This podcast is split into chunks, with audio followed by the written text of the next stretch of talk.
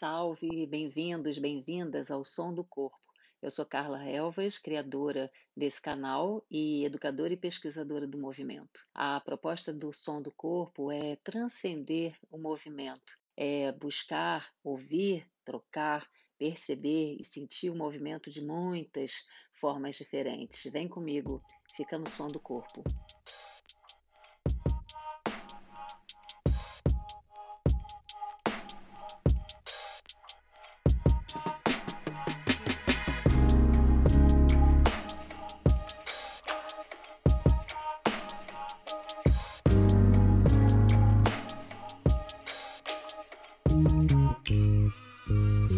Bem-vindos, Fernando Albernaz e Nathanael Arruda. Muito prazer receber vocês dois aqui no Som do Corpo para a gente falar de uma coisa que eu tenho certeza que é uma paixão em comum. A gente vai falar de Pilates, olha que novidade maravilhosa. Vocês sabem, eu vou aqui confessar que o Som do Corpo já tem mais de um ano e eu já convidei algumas pessoas do universo, né, do Pilates para a gente conversar, mas eu nunca entrei em temas que eu quero, em especial, entrar com vocês hoje. Falamos de coisas mais, assim, saindo pela tangente, e hoje eu preparei um roteiro para a gente mergulhar um pouco mais nesse universo. Estou muito contente de vocês terem aceito o convite, estarem aqui para o Som do Corpo. Recentemente também fui convidada, uma honra por vocês, para participar do Retorno à Contrologia. E aí eu quero apresentar vocês rapidamente, para depois passar para vocês se apresentarem. Fernando Albernaz, educador físico, professor de Pilates. Nathanael Arruda, fisioterapeuta, educador físico e professor de Pilates também. Então, vou passar para vocês se apresentarem. Nathanael primeiro? Vai, Nathanael. Pode ser. Carlinha, para mim uma satisfação enorme conversar com você. Eu já acompanho o seu trabalho há um bom tempo. E junto a isso, falar sobre Pilates, para mim sempre é assim, algo que não envolve trabalho, sim paixão, né? E especificamente sobre minha jornada, né? É engraçado que eu caí talvez de paraquedas na área de Pilates, porque eu sempre fui da linha muito científica da coisa, né? E justamente caí de paraquedas, eu poderia dizer, há 11 anos atrás, e fui construindo essa paixão, né, realmente pelo movimento dentro do Pilates com o passar dos anos, né? Culminando agora na encerramento, na finalização da minha formação com a Erika Modova, né, que foi aluna da Romana. Então, é uma jornada, é uma longa história, e a gente vai falar sobre isso também. Isso! Obrigado, Carla, pelo convite, é um prazer falar com você, ao lado de um parceiro aí de longa data, estamos juntos aqui nessa. Minha jornada sendo breve, como Nathanael, também, coincidentemente, caiu um pouco de paraquedas no universo aí do Pilates. Aconteceu de uma forma, como eu sempre digo, foi uma forma, acho que mais social do que de outra forma, ou empresarial, ou sei lá, uma coisa de paixão. Primeiro ela veio com uma questão social, e depois, no meio dessa questão social, ela veio de uma forma mais apaixonada, vamos dizer assim, né? Então, a gente vai trocar ideia sobre isso aí. Uhum. Sim, um prazer enorme. Ah, que delícia. Eu acho muito interessante vocês falarem dessa paixão, né? Porque eu acho que o Pilates, ele toma a gente de alguma forma, né? Ele seduz mesmo, é alguma coisa que envolve de um jeito e cada vez envolve mais, né? E, assim, é bem comum um relato como o de vocês, que ninguém tinha intenção até começar a praticar, até conhecer e depois se envolver cada vez mais. E aí eu vou pegar esse gancho que vocês dois trouxeram, porque eu também compartilho da mesma raiz, né, desse pensamento, dessa ação, e vou perguntar um pouco sobre, primeiro, sobre o canal Retorno à Contrologia. Vocês têm um canal no YouTube, os dois juntos, né? Então, eu queria saber mais desse canal e também queria perguntar, dentro de tantas... Eu quero saber assim, exatamente quanto tempo que o canal já tem, mas dentro de tantas entrevistas que vocês já fizeram, né? Vocês devem ter aprendido muita coisa, assim, visto muita coisa e aprendido muita coisa. Eu queria que vocês começassem a falar disso. E aí, Nathan? Boa? Vai. Vai, até porque a ideia inicial foi sua, né? Tudo bem, mas eu encontrei um louco aí para compartilhar a ideia, então deu certo. Mas a ideia do canal, ela surgiu em maio do ano passado. Na verdade, um pouco antes, né, entrou aquela questão da pandemia em março e tudo mais, todo mundo fechado, e a gente, eu queria voltar a trocar ideias sobre Pilates, conversar um pouco mais com os outros professores, que nos últimos anos anteriores à pandemia, eu viajava muito para estudar, para workshops, para congresso, então eu tinha essa energia de estar no meio da turma, recebendo aquela energia do ambiente, né?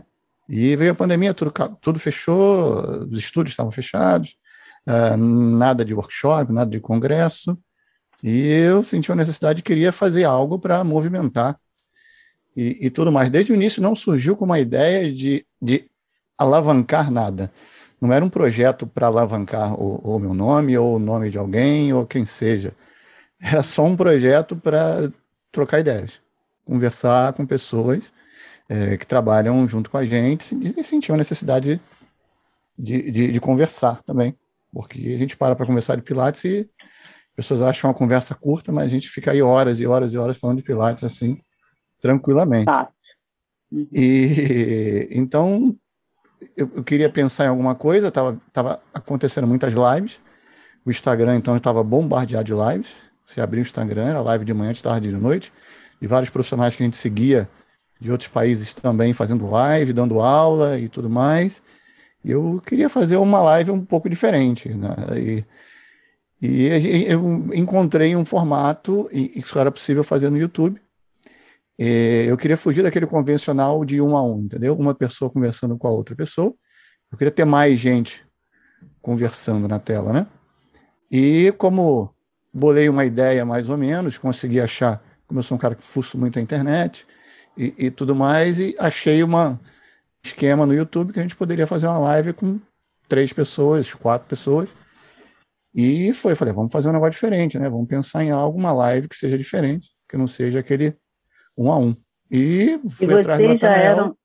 Vocês já eram parceiros de trabalho antes ou começaram essa parceria? A gente só se conhecia... De congresso e tudo mais, né? E eventos. Nenhum trabalho parceiro, né? Mas aí o nome Nathanael veio logo à cabeça, porque o Nathanael também já é o cara da mídia social, como ele sempre foi um cara que se virou sozinho com a questão das mídias sociais, e eu pensei nele, eu falei, Nathanael, tem uma ideia aqui, você topa? Aí ele parou para ouvir, curtiu na mesma hora. Topou na hora. Criou todo o layout, né? Toda a questão de arte e tudo mais, é tudo dele. Vídeo, arte de divulgação, ele trabalha tudo nessa parte, ele é mais blogueiro oficialmente que eu. Ô, Fernando, tu falando disso, tu lembras que a gente ficou ainda debatendo o nome? Nossa, achar o nome foi difícil. Live Joe, Retorno a Joe, tinha várias ideias.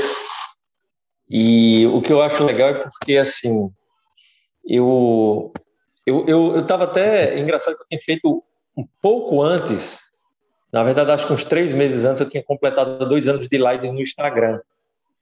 Por sinal, o Fernando eu tinha já convidado.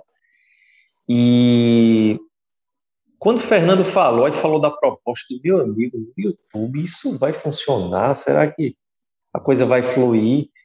E putz, vai chamar gente de fora, eu não sou bom em inglês, e como é que vai ser isso? Eu lembro que a primeira live que a gente fez, assim, foi logo com a Daniela Escobar, que é uma brasileira que mora nos Estados Unidos, né? com o Ken, né, que é um americano e tal. Então, eu já comecei a live travado. Eu digo, meu amigo, eles vão começar a conversar em inglês e eu vou ficar viajando. Como é que eu vou interagir? Então, é interessante como, no geral, você não precisa estar preparado para as coisas. Você tem que ter a coragem para fazer. Exato. E a coisa vai acontecendo, entendeu? Então, eu acredito que o reflexo do retorno à contrologia é... de tudo que a gente acabou aprendendo, principalmente, ele vem muito mais dessa coisa de eu e Fernando gostar demais de estar no ambiente das pessoas que também gostam de Pilates. Isso é tão maluco que nós vamos já fazer, estamos próximos da live número 100, e hoje a gente estava meio que recapitulando algumas coisas para fazer um vídeo e tudo mais.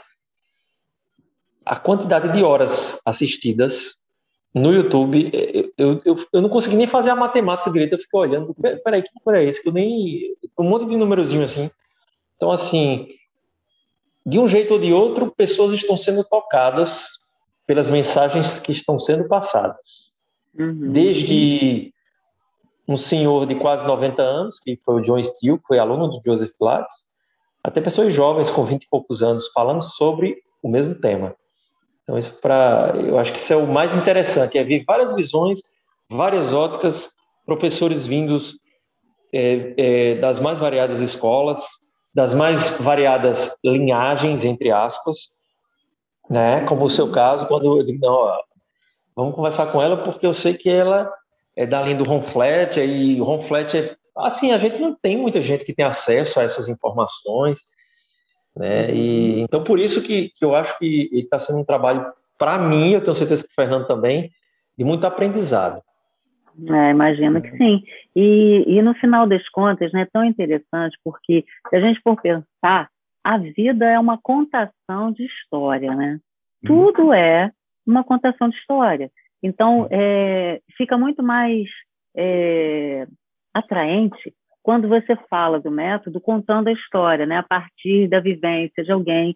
Cada vez mais, né, a experiência, eu acho que vai tornar, a experiência pessoal vai tornar esses caminhos mais atraentes, porque isso é insubstituível, né, a experiência é insubstituível. Então, cada um vai ter uma história para contar e isso é o que realmente é relevante dentro do processo, né. Então, se imagina, se a gente pudesse ter acesso aos alunos do Joseph, né, e essa linhagem mais direta, né, dos seus elders, dos seus discípulos, o quanto nós gostaríamos de ouvir ou de beber nessa fonte, né, porque é isso mesmo, é como a gente chega mais perto, é como a gente se aproxima, embora a gente saiba que a história conta a experiência, e por isso é tão interessante, né. Mas eu queria perguntar, então, uma coisa, vocês fizeram esse retorno à contrologia? Conta para mim essa história. Fiz. Conta, Nathanael. Conta. Eu não digo nem retorno, eu digo que eu fiz o... eu posso dizer que foi retorno, de certa forma. Porque eu entrei, como eu tinha citado rapidamente, eu comecei no Pilates entre 2008 e 2009, que era um Pilates muito clínico. Então... eu vim da universidade, eu trabalhei em grupo de pesquisa, para você ter uma ideia de, hoje eu tenho maturidade também para avaliar isso, e para você ver, o meu primeiro curso de Pilates, ele foi me passado da seguinte forma, era um curso para dar curso, ou seja, eu fiz um curso, isso, eu fiz um curso de Pilates com instituição vinculada a uma universidade da Argentina, etc. E depois do curso, que durou tipo um mês, pronto, vai ter curso agora e você que vai dar o curso. Ah. Hã? Entendeu? Então, para a época era uma coisa talvez normal, porque eu vinha dessa linha mais da ciência. Eu era professor universitário, enfim. Uhum. Então, assim, querendo ou não, foi um retorno à contrologia. Eu não digo retorno porque eu acho que eu não estava, entendeu? Então, foi a ida à contrologia. Uhum. Então, assim, mas eu lembro que desde o começo eu ficava interessado demais nas imagens do Joseph Pilates. Cara, esse senhor, com esse externo proeminente e com essa mola pendurada na cabeça, por que isso? E eu não tinha resposta. E eu sou um cara, eu sou do interior de Pernambuco e eu sempre gostei muito desses aspectos originários, das raízes, das coisas antigas. Tanto é que eu sou colecionador de vinil. Tem uma coisa assim, eu sou um velho enrustido, entendeu? E aí, quer dizer, hoje eu sou literalmente um velho. Mas, então, eu sempre gostei de entender a essência das coisas. Eu fui fã do Luiz Gonzaga há muito tempo, sou fã do Luiz Gonzaga. Então, eu pesquisei a história de Luiz Gonzaga. Então, meio que parece que eu sempre tenho que pesquisar a história de alguém. E aí, quando eu procurava e não achava, naquela época, respostas. Então, quando eu comecei a encontrar respostas, porque também não se tinha acesso, não tinha acesso a nada sobre, talvez, Romana. Imagina Ron Fletcher, Cat Grant, né? Então, quando eu comecei a ter acesso a essas informações, comecei a mudar minha forma de enxergar Pilates e sempre tentar buscar entender mais. Então, realmente, hoje, né, concluindo uma certificação que era meu sonho, eu não tinha condição de fazer também, financeira, né, que é um investimento, a gente sabe, é muito caro Pilates. Então, hoje eu posso dizer que eu realmente fiz um retorno, porque também o foco era científico. Eu nunca fui, assim, um exímio praticante de nada. Nunca fui. Eu fui o cara que fugia das aulas de educação física. Porque eu era CDF da turma, entendeu? Então, assim, quando eu comecei a realmente... Putz, e agora? Tá faltando coisa aqui, tá faltando umas peças. E eu digo, poxa... Então, eu sempre fui daquele cara que passou por fases. Fases que treinava muito, fases que passava um ano sem fazer nada... E aí, realmente, depois de uns 2 anos para cá, que eu comecei oficialmente a mergulhar de cabeça nisso, né? Em fazer uma coisa realmente certinha, sem ser aquela coisa faz uma vez e tal. E eu estou nessa jornada. Então, eu estou no caminho da contrologia e retornando, pelo menos, os conceitos na busca por esse aprofundamento, mas como o próprio Joseph Pilates falava, né, Pilates, ele não é uma competição. Então, eu preciso me tornar melhor hoje do que eu era ontem e ser pior do que eu vou ser amanhã, e eu tenho que continuar essa jornada. Então, é por aí. É um processo, né? Sim. Bacana. Depois eu quero perguntar mais. E você, Fernando? meu retorno à contrologia também, mais ou menos como o Nathanael. Comecei de uma forma inesperada. Foi mais um return to life, como o próprio Joe disse, do que outra coisa, devido a um... Eu era professor de natação, devido a um problema de saúde, eu tive que largar um pouquinho a natação e me vi, de certa forma, tendo o que fazer da vida, né? Eu fiz um transplante renal em 2009 e me vi depois, o que eu ia fazer? Não podia trabalhar, sempre trabalhei com natação infantil. Meu médico pediu que nesse momento eu não trabalhasse com crianças, muito próximo a crianças, porque criança fica muito doente, minha carga imunossupressora era muita medicação, então assim, eu fico um pouquinho afastado e eu me trabalhar com alguma coisa. E minha esposa tinha feito um curso de Pilates e vai fazer um curso de Pilates, eu gostei e fui. Aquele Pilates de 3 finais de semana, era um período de carnaval até aqui no Rio de Janeiro, e fiz... E a gente teve uma oportunidade de abrir uma sala, logo depois, assim, as coisas meio que foram convergindo, e eu comecei a trabalhar junto com ela. E a coisa foi acontecendo assim, naquele espaçozinho de um quarto de 6 metros quadrados. A gente estava dando aula ali para uma pessoa por vez, e a coisa foi acontecendo, mas, como o Nathanael disse, alguma coisa foi batendo, e eu fui vendo que aquilo ali não era um trabalho tão correto quanto eu imaginava, entendeu? Eu me sentia muito perdido em certos aspectos e sentia necessidade de muita coisa, de desenvolver um pouco mais aquele trabalho ali. Achava que o trabalho estava muito estagnado até certo ponto. E comecei a pesquisar alguma coisa na internet e achei sobre Pilates clássico.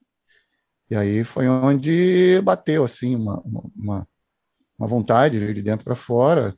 Vi coisas como o Nathanael viu, gente com mola na cabeça, umas coisas bem diferentes, bem loucas. Eu falei, cara, o que é isso? Nunca vi isso na minha vida. Aprendi outras coisas, né? E fui atrás de pessoas que, pela internet mesmo, não foi um caminho fácil, né?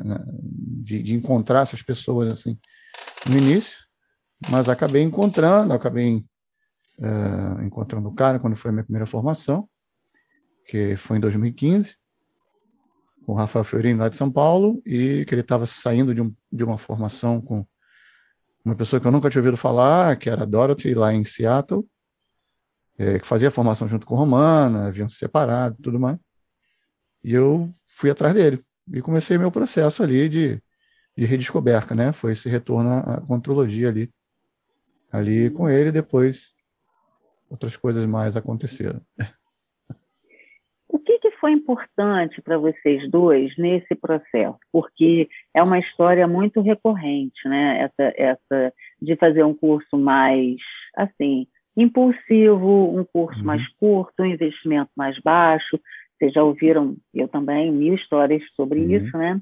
E aí tem um chamado, né? Tem uma coisa que bate, não bate para todo mundo, mas bate para algumas pessoas, para ir mais fundo, para conhecer, para entender mais. O que vocês podem dizer que vocês ganharam nesse processo?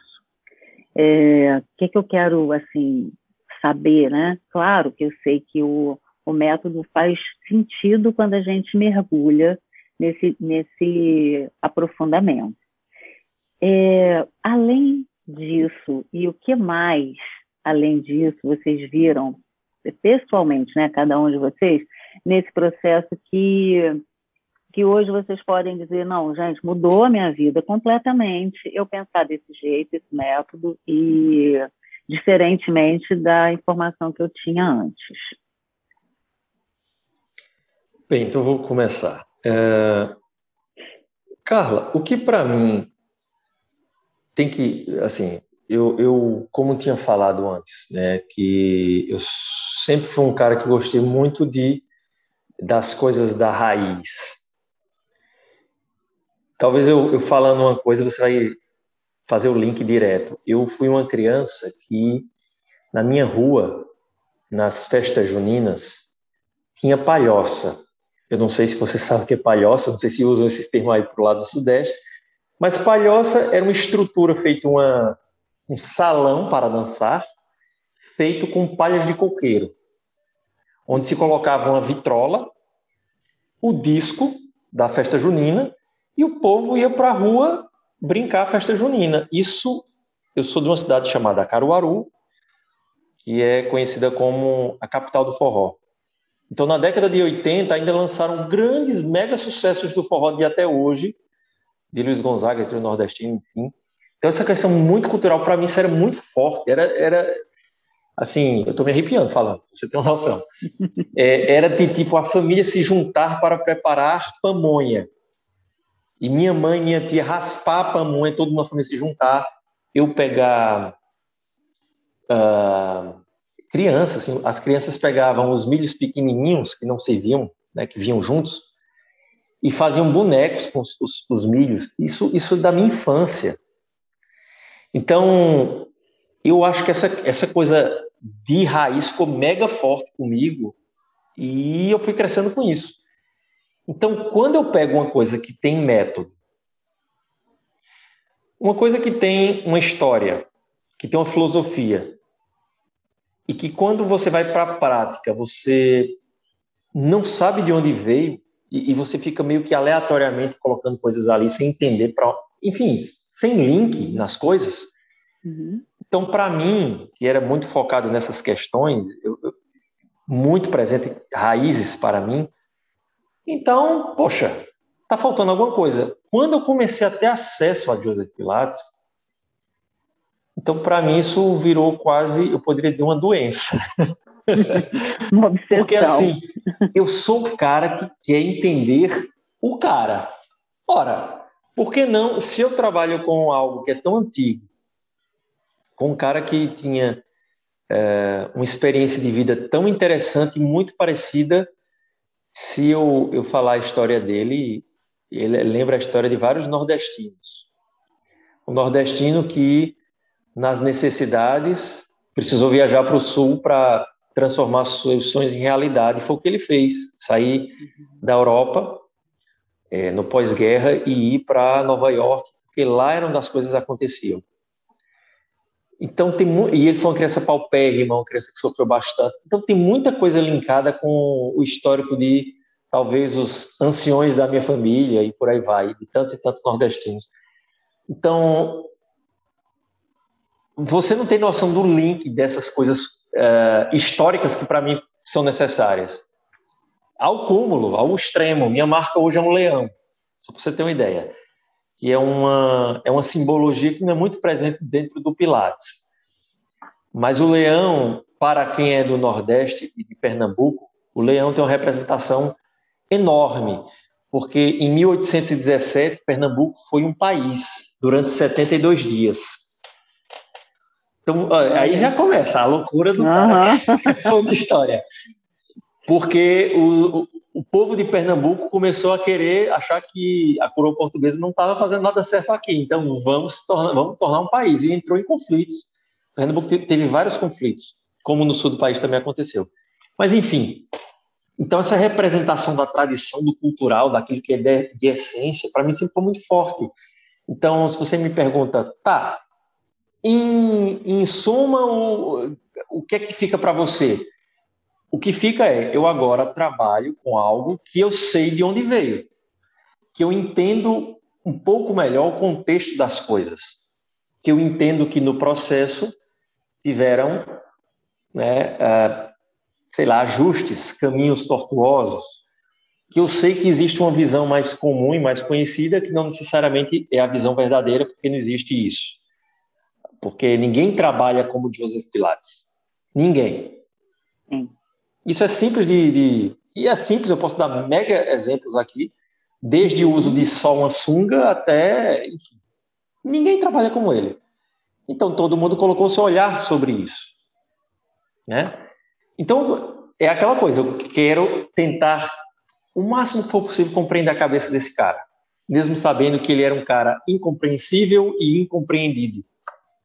Como criador, né? Como criador do método, e na época dele, como muitos contemporâneos que foram autodidatas, né, nesse processo, então isso foi uma coisa que era muito comum, e muitos, a maioria fez isso, né? Quem não era da Europa, o próprio Frederico Matheus Alexander, que é a técnica de Alexander que eu trabalho também era australiano, e foi para Londres, né, para exatamente trabalhar lá, trazendo mais visibilidade para o trabalho pessoal dele, e depois para exteriorizar aquilo que foi metodizado. Mas por mais que a gente se aproxime, é sempre uma ótica, como leitura, você, né, colocou super bem, né? É uma perspectiva, é uma fração daquilo que é a potência da criação, né? Então não dá para a gente saber, dá para a gente sentir por empatia. Quanto mais a gente mergulha, mais a gente se afina nessa vibração, nessa energia, né? Eu acho que isso é um aspecto, talvez, você falando, me lembrei um pouco de levantar essa bola, né? Porque é um aspecto pouco falado, mas, assim, como representatividade de um corpo, né? Porque o Joseph Pilates ele está vivo a partir do seu trabalho, do seu método. E as pessoas que representam esse método podem sentir mais essa vibração, essa energia, através desse mergulho, através dessa pesquisa, né? Através de entender melhor o que ele quis dizer, entender uma fração daquilo que ele quis trazer, né? Porque é isso, a potência criadora, ela é ilimitada, né? Então, eu só imagino, porque também vim da arte, então eu sinto o que é essa coisa criativa, né? Essa bomba de criação. Então, fico imaginando energeticamente que força isso tem. E o quanto que a gente também está aqui mergulhando no processo e se afinando com isso, né? Recebendo essas informações em algum nível, sei lá, para compartilhar sobre isso também, né? Sim.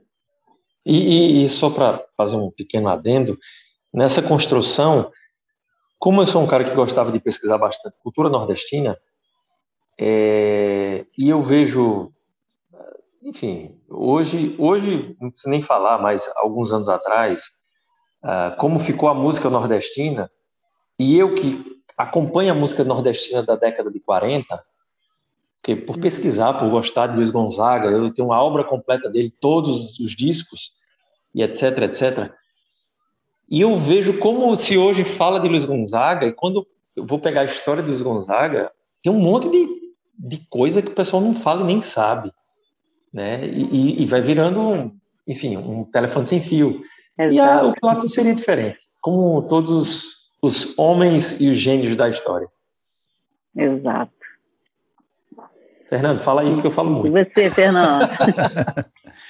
Eu não tinha parado para pensar realmente nesse ponto, né, onde surgiu a necessidade de buscar a coisa mais aprofundada, mas vendo assim, eu não tive uma relação tão abrangente, se eu posso falar assim como Nathanael, tão cultural, assim, tão em torno de um povo, né, de uma história e tudo mais. Eu acho que a minha relação ela foi muito mais pessoal, de dentro, bem individual mesmo. Eu sempre fui um cara que nunca fui ligado ao estudo, desde moleque. A escola não era para mim, não queria estudar, era um péssimo aluno em todos os sentidos, passando na marra e com a ajuda de todos os santos. E quando cheguei no processo da faculdade, também não queria saber de faculdade, entrei naquela neuro, vou trabalhar. Mas eu sempre quis fazer educação física, e quando eu entrei na faculdade de educação física, um universo se abriu ali para mim. Né? Acho que eu encontrei algo que eu fazia parte. Né? Ao contrário do Nathanael, eu sempre fui o cara voltado para o esporte, então para mim era sempre movimento, sempre foi físico, nunca foi ciência ou estudo aprofundado de nada. Eu me vi obrigado, de certa forma, a estudar, porque eu comecei a gostar daquilo tudo, daquele ambiente de dentro da educação física. Nunca imaginei que eu ia comprar um livro na minha vida. Comprei livros na faculdade, não lia nada. Na faculdade que a coisa abriu para mim. Então eu me vi ali encantado com todo aquele universo, me vi fazendo parte de alguma coisa. Acho que eu nunca havia feito parte de algum ambiente, entendeu? Dessa forma. E fui e quis fazer o meu melhor. Me encontrei num ambiente que eu queria fazer o melhor. Eu queria ser o melhor ali dentro e fui. E saí da faculdade, como virei professor, eu quero ser o melhor professor para meus alunos. Sempre fui nessa pegada. E quando eu cheguei no Pilates, depois de fazer aquele famoso curso rápido que todo mundo faz, comecei a trabalhar, eu falei, cara, isso não está batendo, não foi isso que surgiu uma necessidade da mesma coisa. Desde a época da faculdade, não quero fazer o melhor, eu quero que isso aqui seja melhor, tipo, o melhor de mim, quero fazer o melhor, sempre foi fazer o melhor para os meus alunos, entendeu? Eu acho que sempre foi dividir, dar o meu melhor para alguém, em algum momento isso passou pela minha cabeça e foi onde eu senti necessidade de encontrar algo mais, eu queria fazer o melhor, eu queria ser melhor, não ser melhor do que o outro professor, ou ser o melhor, não era isso. Eu queria ser a melhor versão do meu professor ali para o meu cliente. E aí fui chegando e encontrando. Nunca me vi nessa situação, desde moleque, mas aconteceu. Foi picado. Foi picado. Foi, não sei, encontrei um ambiente assim que eu tinha que dar o meu melhor, senão a coisa não acontecia. Eu ia ser só mais um ali perdido e minha vida ia ficar parada do mesmo jeito que estava, não ia para lugar nenhum.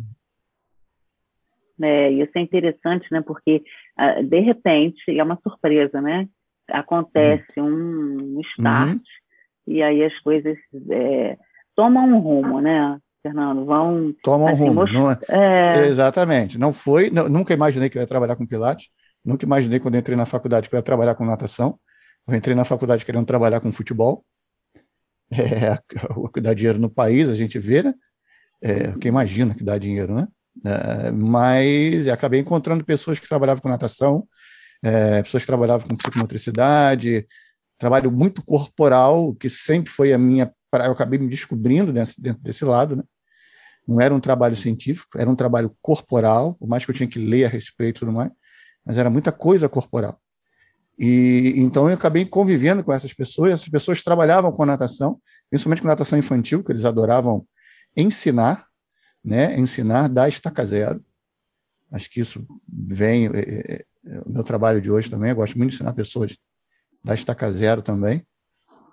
E foi surgindo, ali foi surgindo uma paixão. E realmente eu acho que de ser professor ali.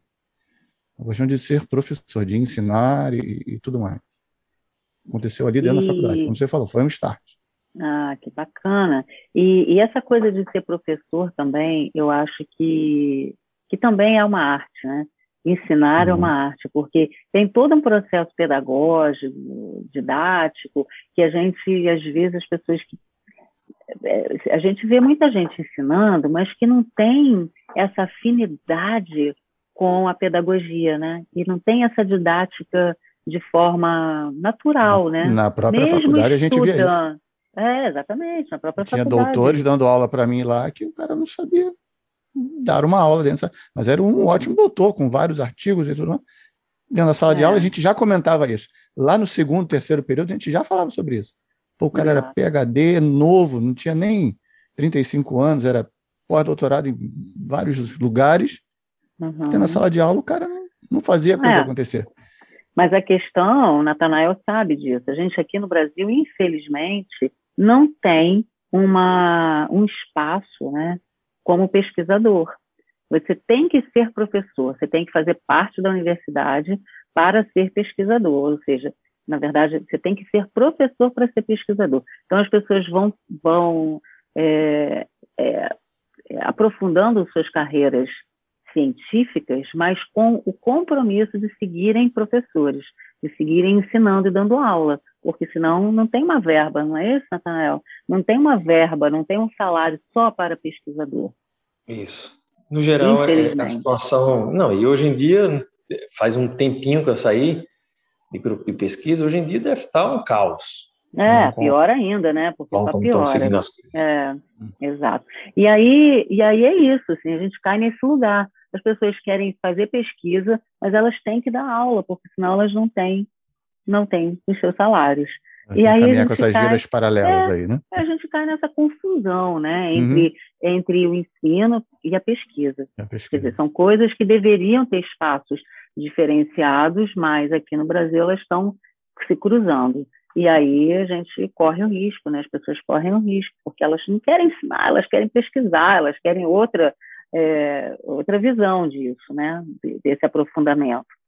Aí, o que eu quero também saber de vocês? Essa jornada que vocês fizeram, esse retorno à contrologia, ele trouxe para vocês mais flexibilidade de pensamento, mais acolhimento, ou ele trouxe para vocês mais direção, mais foco, talvez um caminho mais obstinado dentro do clássico, que foi a formação que vocês escolheram? Boa pergunta. O que eu poderia dizer a você? Eu poderia dar uma resposta de tipo, é quase tudo misturado, mas ao mesmo tempo pode parecer confuso. Mas o que ocorre? Eu tenho mais clareza do que eu quero, eu tenho mais clareza de que a forma que eu trabalho, que na verdade não era, como é que eu poderia classificar? Não era uma forma 100% romanas, né? Porque a minha linhagem, vamos dizer assim, vem da linha da romana, não era 100% porque eu vim do científico. E mesmo gostando da coisa orgânica, né? A coisa, às vezes, vamos fazer, certo ou errado, faz, e o negócio é suar, vamos fazer. Eu acredito também nisso, né? Mas, ao mesmo tempo, quando eu dou aula, e para quem deu aula de anatomia, cinesiologia, para quem foi fisioterapeuta clínico, né? Aquela coisa é bem... E você vê as pessoas chegarem com a hérnia de disco da vida, você entender que aquilo, em parte, pode ter uma relação muito de como a pessoa direciona seu olhar, né, sobre o problema. Então, eu tenho alunos com hérnia de disco que não sentem nada e tem alunos que não têm nada que sentem tudo. Então tem um pouco do emocional, do cultural, isso hoje em dia já é muito batido, né, no estudo da dor, mas ao mesmo tempo eu não posso pegar um camarada desse e vamos lá, bota o pé aí, estica as pernas, bate o braço e vamos lá. Poderia fazer? Poderia, mas não é, eu não posso esquecer o que eu já tive de acesso a conteúdo, não que seja errado fazer diretamente isso. Então acho que são caminhos diferentes. Mas o que é que eu posso dizer que abriu minha cabeça, ou seja, nesse ponto fiquei mais flexível, é que eu estou menos cabeça dura. Eu brincava muito que eu já cheguei, e isso às vezes acontece quando a pessoa está muito perdida, começa a conhecer um pouco mais da essência da coisa, de um jeito ou de outro, que você às vezes fica meio feito um roqueiro com camisa do Iron Maiden, cabelo comprido, que balança a cabeça. Tipo assim, é assim, acabou. Acabou. Mas quem falou que assim acabou, entendeu? Então, quando você vai também ficando velho, eu acho que você vai percebendo que, cara, é tudo olhar. Não é porque, sei lá, Fletcher usa umas características que eu não uso, que eu não tenho a mínima experiência e que talvez eu não curta, que tá errado. Eu posso dizer que o cara tá errado, o cara que treinou com Pilates é a forma de enxergar dele. Eu falei isso numa live ontem, e uma colega minha, que se formou comigo agora com a mesma professora, né, e tal, eu dizendo, olha, se eu for dar uma aula, minha aula é totalmente diferente da tua. E a gente acabou de se formar junto, no mesmo período. Não foi tipo Pilates que dava aula numa década a uma pessoa, outra pessoa vinha em outra década. Não era isso. Então, assim, como é que eu posso dizer que ela está certa ou errada e eu estou certo ou errado? Cada um tem uma forma de ver. Então, nesse sentido, sim. Mais flexível dentro do Pilates. Do Pilates. Não dentro da área de Pilates, porque na área de Pilates tem muita coisa bizarra. E muitas dessas coisas bizarras são de pessoas que sabem que estão fazendo errado e que continuam fazendo por uma ótica apenas comercial. Então, nesse sentido, eu sou altamente crítico. Como fui em outras vertentes, como eu estava falando de cultura nordestina, isso é um capítulo interessante para mim, porque eu era muito próximo de um monte de gente, muito próximo, porque como hoje é Pilates, o pessoal me conhecia mesmo, eu ia para os lugares, eu conhecia o Zá Bombeiro de uma banda de forró que ninguém conhece, assim, encontrava na rua, e era meio tiete das... Enfim... e eu percebi que tem muita gente que levava essa questão também para o lado apenas comercial. Se você coloca o lado comercial na frente do lado emocional ou da paixão pelo que faz, então, dentro do Pilates, isso aí já perde para mim, entendeu? Uhum. Só antes do Fernando falar, eu vou fazer uma provocação aqui, porque você acha que isso tem mais a ver com você ou tem mais a ver com a sua formação clássica, que você, né, recém acabou? Isso é um olhar também de quem te ensinou agora? Isso você acha que pode ter influência? Porque, na verdade, o que você falou eu vejo demais, que é isso, o roqueiro lá, cabeludo, batendo a cabeça. Sim. Então, as pessoas não querem experimentar, não querem ver, não estão abertas para olhar com gentileza, para colher, né? Ao contrário, as pessoas só empurram para longe, só rejeitam, né? Então, aí eu acho que, mesmo que é bom, porque aí quando a pessoa só empurra, ela também corre o risco de empurrar o que é interessante, né? O que pode agregar de alguma maneira, ou que pode flexibilizar, ou dar um olhar um pouco diferente. Ô, Carla, vou te dar um exemplo. Quando eu estou atendendo alguém, se eu tenho um aluno que ele está com dor, eu quero fazer Pilates, cara, eu vim por causa de dor. E o cara chega e eu sei alguma técnica de fisioterapia que eu possa aplicar, eu não sou o cara que diz, isso aqui não é Pilates. Eu aplico, dou minha aula, se não me dá aula achar que tem que aplicar, eu não aplico, não tem muita lógica não fazer isso. Isso eu poderia dizer que é meninice, usando um nordestinês bem, é meninice, eu vou fazer... Meu amigo, eu quero que o cara saia bem, eu estou aqui por ele, ele está pagando para sair bem. Eu tenho um terapeuta manual, que é conhecido como osteopata, ele tem várias técnicas de terapia manual, mas ele é chamado de osteopata apenas, que é talvez... E o cara, na hora, ele faz, eu faço N técnicas de terapia manual. Todo mundo fala que eu sou osteopata, mas eu faço osteopatia, quiropraxia, Mulligan, Maitland, enfim, várias técnicas que tem. E não está errado. Então, assim, mas... Desde que você diga, né? Olha, é isso que eu ia dizer. Dê nome aos bois. Sim. Só isso. E não vejo problema nenhum. Eu não tenho bola suíça no meu estúdio, não porque eu não gosto de bola suíça. Eu não tenho porque eu não quero chegar num momento que eu faça alguma coisa, o aluno veja e quer usar a bola e acaba misturando as ideias. Mas, na minha cabeça, bola suíça é uma outra técnica. E quem que quer achar que é Pilates, fica à vontade, entendeu? É isso que eu quero dizer. Então, não vejo problema. Mas eu acho que tem que ter um link das coisas, tem que dar nome aos bois. Claro. E é isso que falta. E muitas vezes isso falta porque a pessoa não teve acesso. Agora, quando você tem acesso e você faz questão de continuar misturando e usar o nome Pilates porque vende, aí eu acho que torna um pouquinho complicado. Mas a minha professora, a Erika, eu posso falar até porque isso é muito... Né, a Erika Modova, ela tem uma visão muito aberta. Ela usa coisas de outros elders. E que tem gente que eu sei que, pelas costas, fala dela, entendeu? E ela é muito cabeça aberta. Então, ela faz uma coisa que eu digo, caraca, velho, que nunca vi isso. Tá tão contemporânea aí.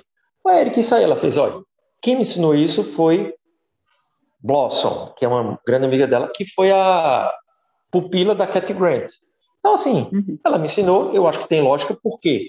Aí ela fala por quê, faz o link. Então, assim, fez o link. Tá certo. Né? Tá, isso pra mim, basta. Tá bem construído, né?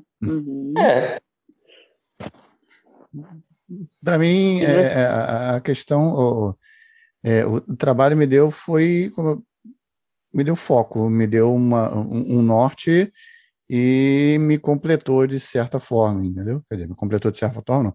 Me completou totalmente, né? Como eu disse, eu era sempre fui um cara meio perdido. E o trabalho, ele me deu uma direção, me deu um foco, eu encontrei naquele ambiente ali todas as minhas ferramentas necessárias de trabalho, entendeu? Eu não recrimino nenhum outro tipo de trabalho, ou como o Nathanael disse, você acha que é Pilates? Faça. Sinceramente, eu não dou a mínima porque os outros fazem. Eu tenho muita coisa para fazer na minha vida. E então, assim... Mas o que eu sinto é que todo esse ambiente ali do clássico e tudo mais, aquilo ali me completou.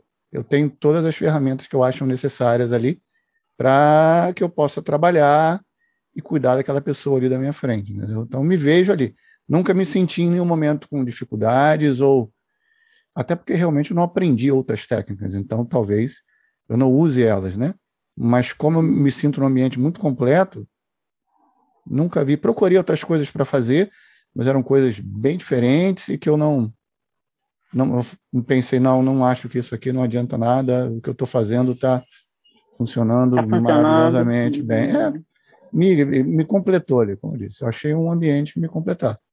Não vi diferença, mas vejo o trabalho de todos, não discrimino o trabalho de ninguém, estou sempre vendo outros professores trabalhando, coisas que fazem muito sentido, como o Nathanael disse, mas assim, eu acabo não aplicando, mas são coisas que eu vejo que fazem sentido.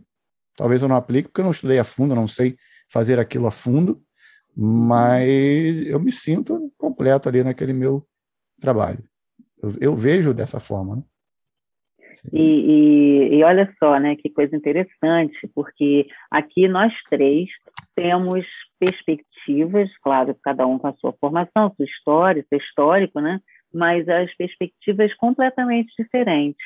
Eu contei para vocês, né, que eu fiz toda a minha trajetória. Meu primeiro curso já foi um curso que não era um curso barato, foi um dos primeiros cursos no Brasil dos Pilates, né? E já era um curso caro, ou seja, já era um investimento. Eu fiz o máximo que eu podia fazer naquele momento. E depois, mesmo assim, também fui sentindo necessidade de aprofundar, de ver mais, né? De mais fundo. E aí, quando eu cheguei na escola Fletcher, eu me identifiquei de tal maneira, que talvez seja isso que o Fernando, né, esteja trazendo, só que eu tinha tanta bagagem, eu tinha feito tanta coisa antes, inclusive estudado uma técnica que eu trabalho até hoje, que é a técnica de Alexander, e eu fiz um processo de incluir isso tudo, quer dizer, sei lá, adequar o máximo do meu conhecimento naquela visão, de forma que aquilo que eu estava, então, aprendendo e continuo aprendendo até hoje, não desprezasse todo esse histórico, mas, ao mesmo tempo, que também não se dissipasse, não se dispersasse a ponto de não ser reconhecido. Então, assim, é Fletcher, meu trabalho é Fletcher, eu fiz essa transição, mas eu fiz questão de trazer comigo tudo que era importante dentro daquilo tudo que eu tinha estudado, né? Então, assim, como é interessante, estou trazendo isso só para ilustrar que cada um de nós tem uma visão muito diferente, né? E se sente completo a partir disso, porque é inquestionável, né? Isso é que é o bacana também. Assim, quem sou eu para questionar Fernando, para questionar Nathanael, e vice-versa, né? Então, assim, quem somos nós também para questionar outras pessoas que fazem outras escolhas, enfim, que seguem com as suas escolhas. Nesse aspecto, é respeitoso, né? E aí é flexível também, né? É mais flexível, eu acho. Sim, sim. Ô, Carla, e vê que engraçado, eu estava ontem conversando com uma colega numa live, e surgiu uma pergunta que eu até, nesse meio tempo ali, uma pessoa fez uma pergunta que era se Pilates tinha realmente trabalhado ou tido uma experiência com yoga e tal. E eu falei para o cara, vê que coisa maluca, né? Se a gente for parar para pensar. Pilates, o que tem no livro dele, a gente poderia dizer que talvez ali metade ou mais da metade dos exercícios você encontra no yoga. Será, então, que Pilates era um yoga contemporâneo? Porque tem exercícios no yoga muito parecidos e que ele fazia alguma coisinha diferente. Então, assim, sempre vamos ser contemporâneos, querendo ou não, né? Porque temos uma ótica de hoje. Exato, claro. Eu vou falar um negócio aqui que estava dizendo similaridade, mas eu fui o primeiro cara na minha sala no curso de educação física que tinha celular. Na época era um negócio absurdo andar com o telefone e dar com tijolo na cintura. Então as pessoas, meu amigo, o cara tem um celular. Assim, isso faz um tempo, mas não é tanto tempo assim. Então imagina isso na década de 20. As experiências que Pilates teve. Pilates absorveu muita coisa da Martha Graham. Pilates absorveu muita coisa de pessoas muito mais velhas.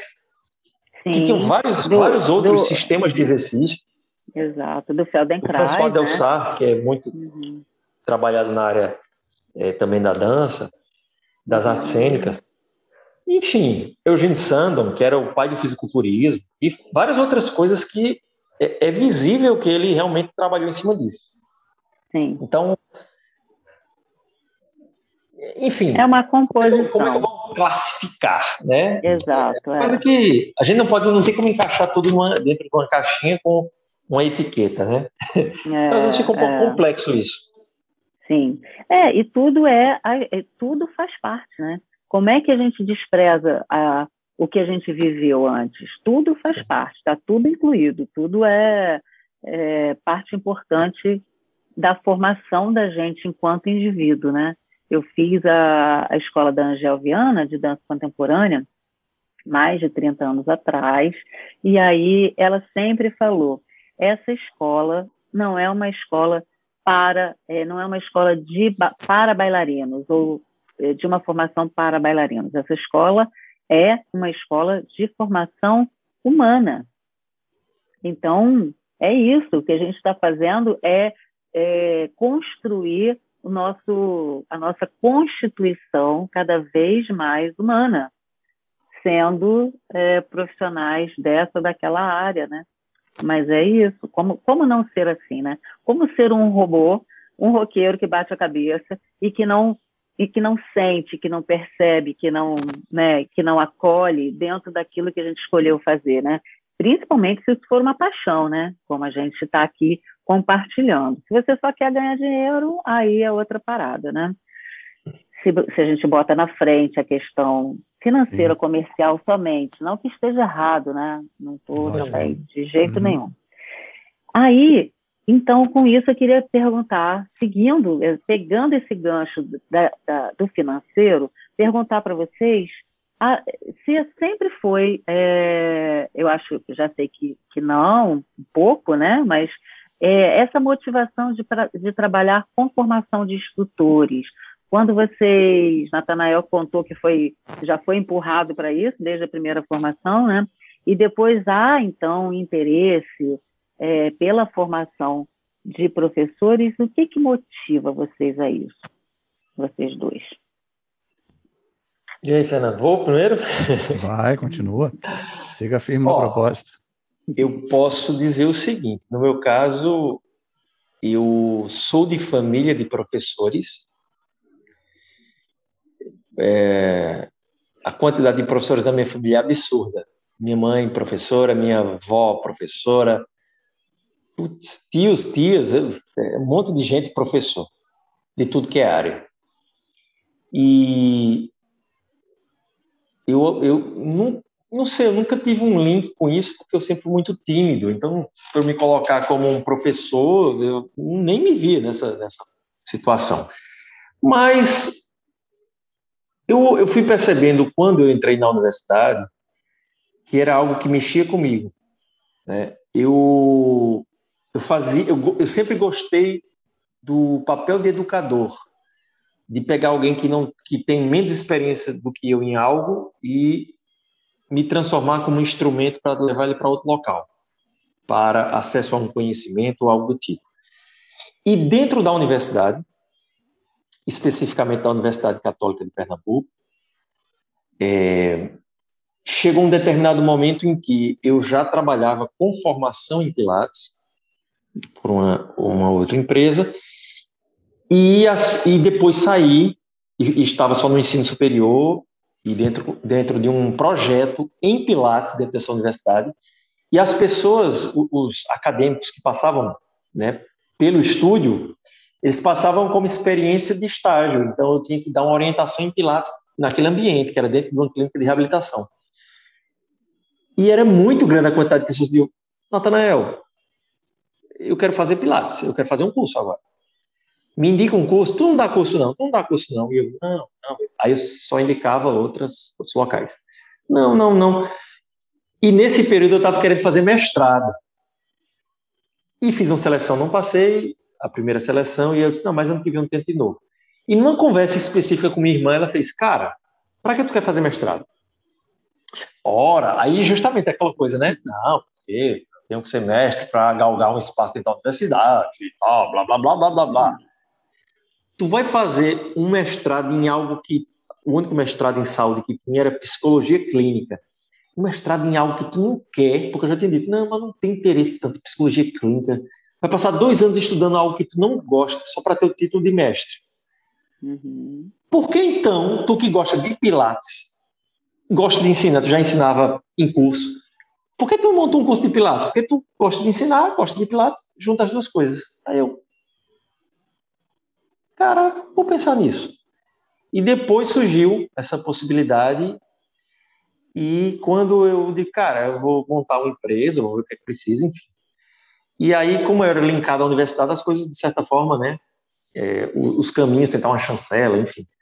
Eu sei que quando eu montei o curso, a primeira turma que eu montei, eu era o extremo do extremo do paizão, do professor que queria: ó, isso aqui, ó, vocês têm que absorver isso aqui, porque isso aqui é uma ferramenta excepcional, enfim.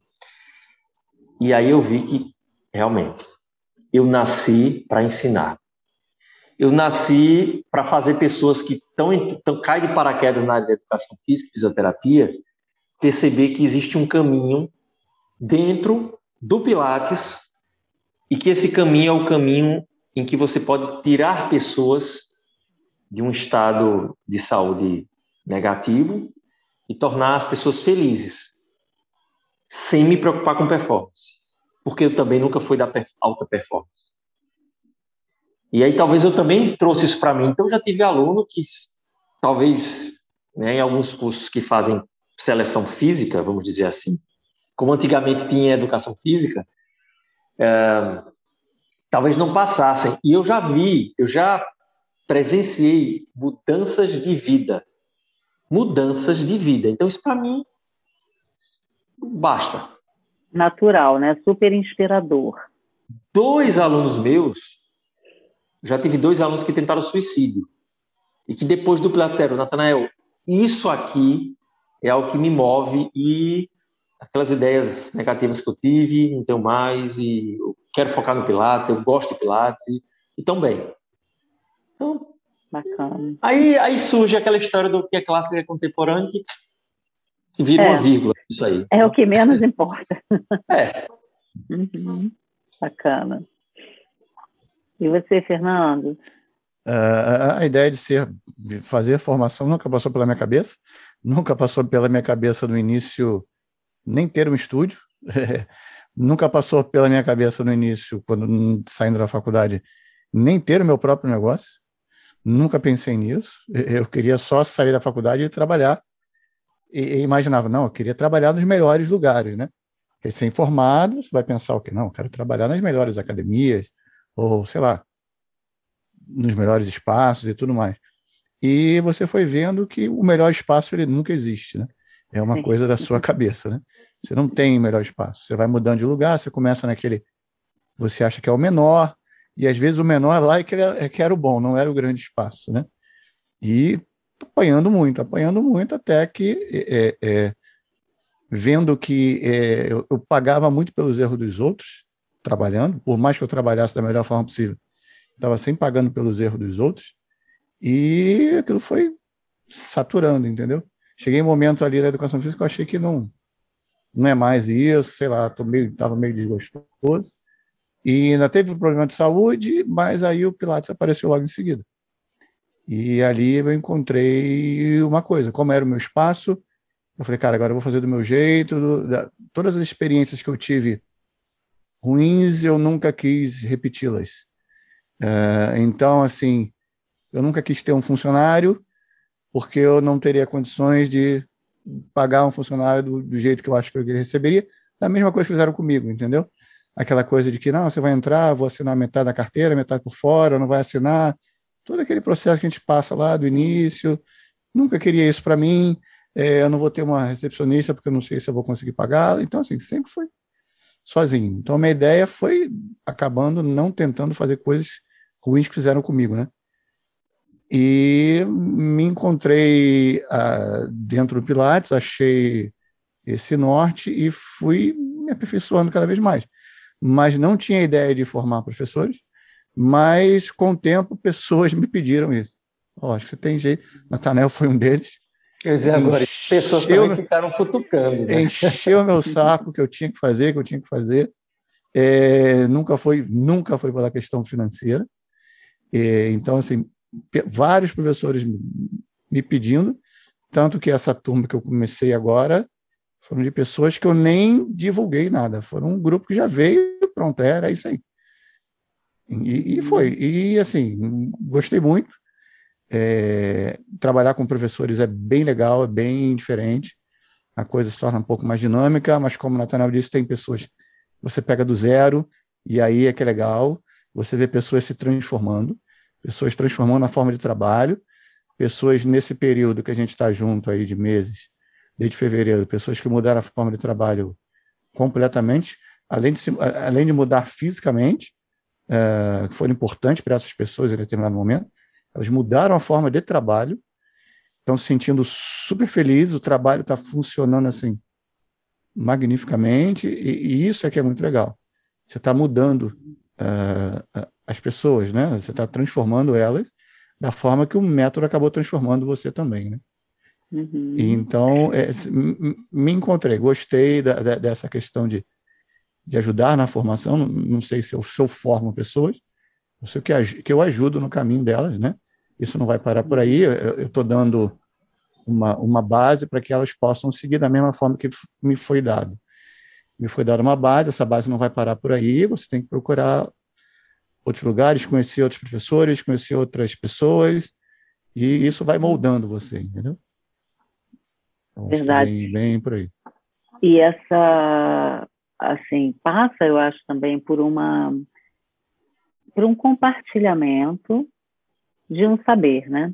E chega uma hora que o seu saber, ele está transbordando, né? E é uma forma, a gente, enquanto professores, sabe que quanto mais a gente ensina, mais a gente aprende, né? Então, é quase uma necessidade, né?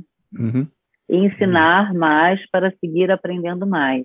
E também plantar essa semente, né? De alguma forma, trazer esse tipo de informação para que outras pessoas, cada um vai pegar do seu jeito, vai plantar essa semente, vai cultivar essa semente com a sua assinatura, com a sua personalidade, mas o quanto que, enquanto nós aqui, conhecedores de um trabalho, né, e apropriados, falando desse lugar de autoridade, isso eu acho uma coisa interessantíssima.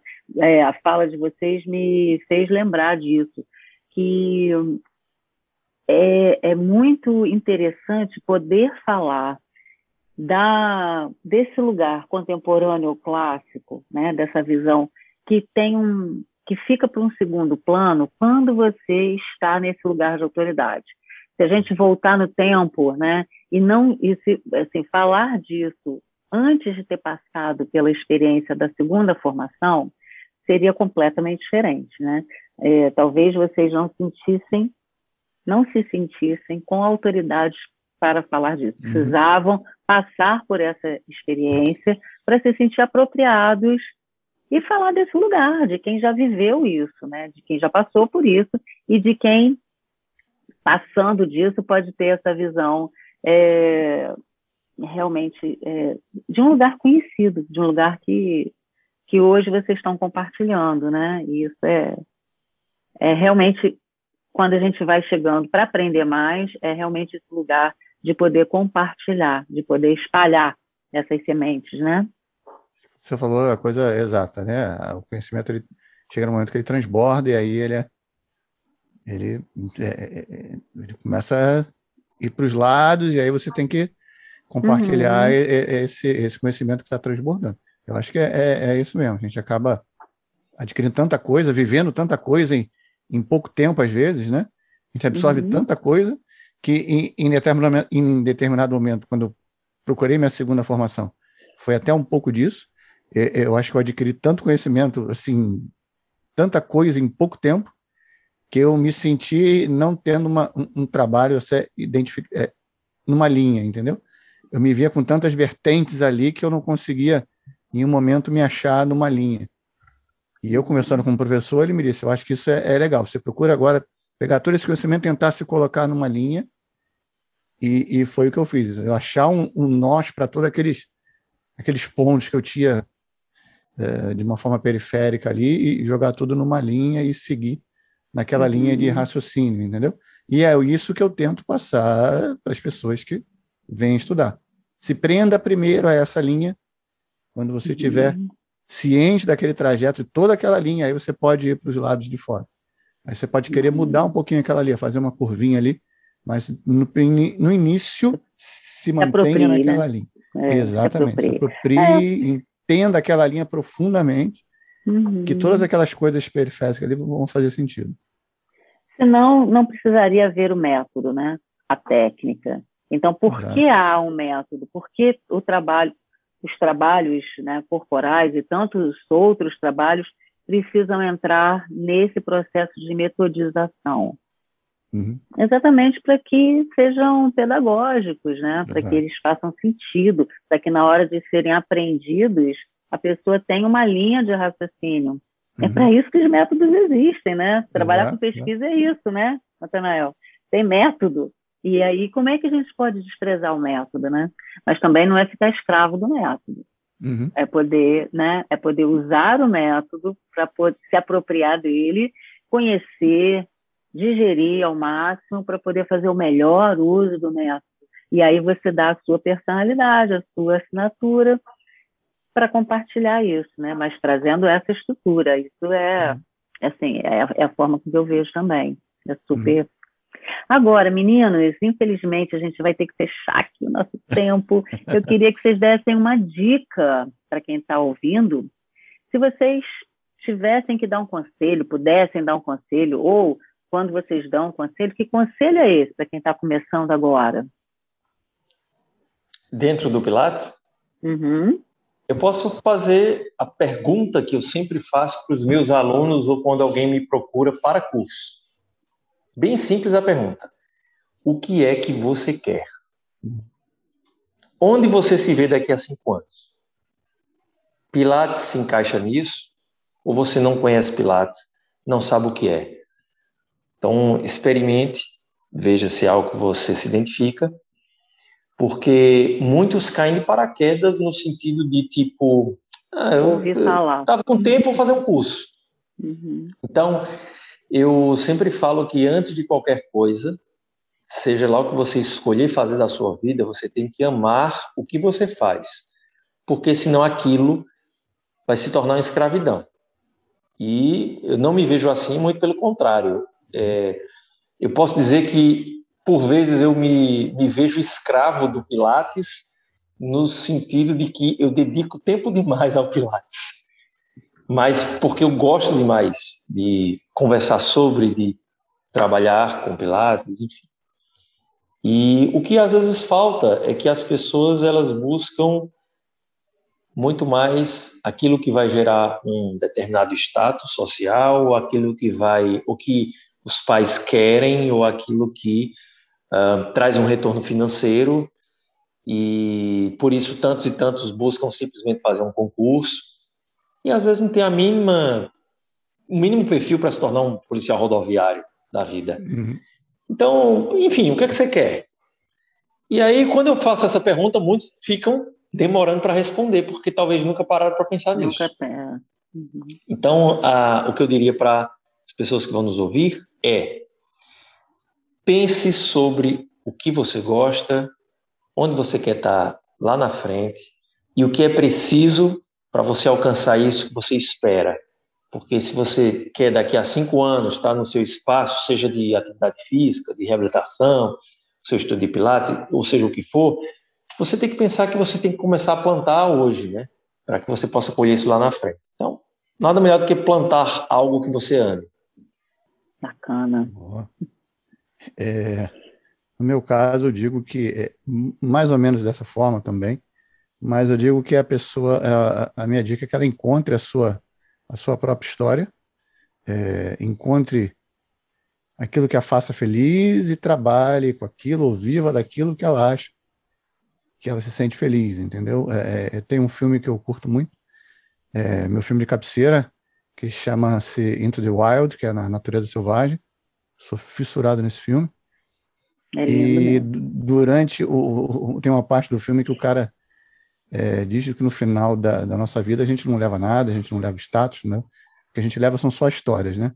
No final da vida a gente tem nossas histórias que a gente leva isso com a gente. Então eu digo para as pessoas que encontrem sua história, façam a sua história da melhor maneira, se encontrem em um caminho e sigam esse caminho, independente se é um caminho que está na moda, que não está na moda, se encontrem em um ambiente e viva aquele ambiente assim, apaixonadamente, que a coisa vai dar certo. Uhum. Não se preocupe com nada, vai dar certo. Faça lá a coisa certa sempre, não dê o braço a torcer, siga firme no propósito que vai dar certo. Confia, deu para mim, eu tenho certeza que deu para o Nathanael, deu para você, e é isso que vai acontecer. E conta a sua história no final da sua jornada aí que vai valer a pena. E vai enriquecer, né? Vamos nós para a nossa contação de histórias. Isso aí. Não é? Muito obrigada, meninos. Adorei nossa conversa. Tenho certeza que vai contribuir para muita gente que vem aqui para o Som do Corpo para ouvir essas histórias tão empáticas, né? Tão personalizadas. Muito obrigada, viu? Sucesso para vocês demais sempre, para esse retorno à contrologia. Com tanto amor, né? Com tanta paixão, que é a nossa motivação também para essa jornada. Gratidão, querida. Muito obrigada, meninas. Muito obrigada, viu? Obrigadão. Um beijo.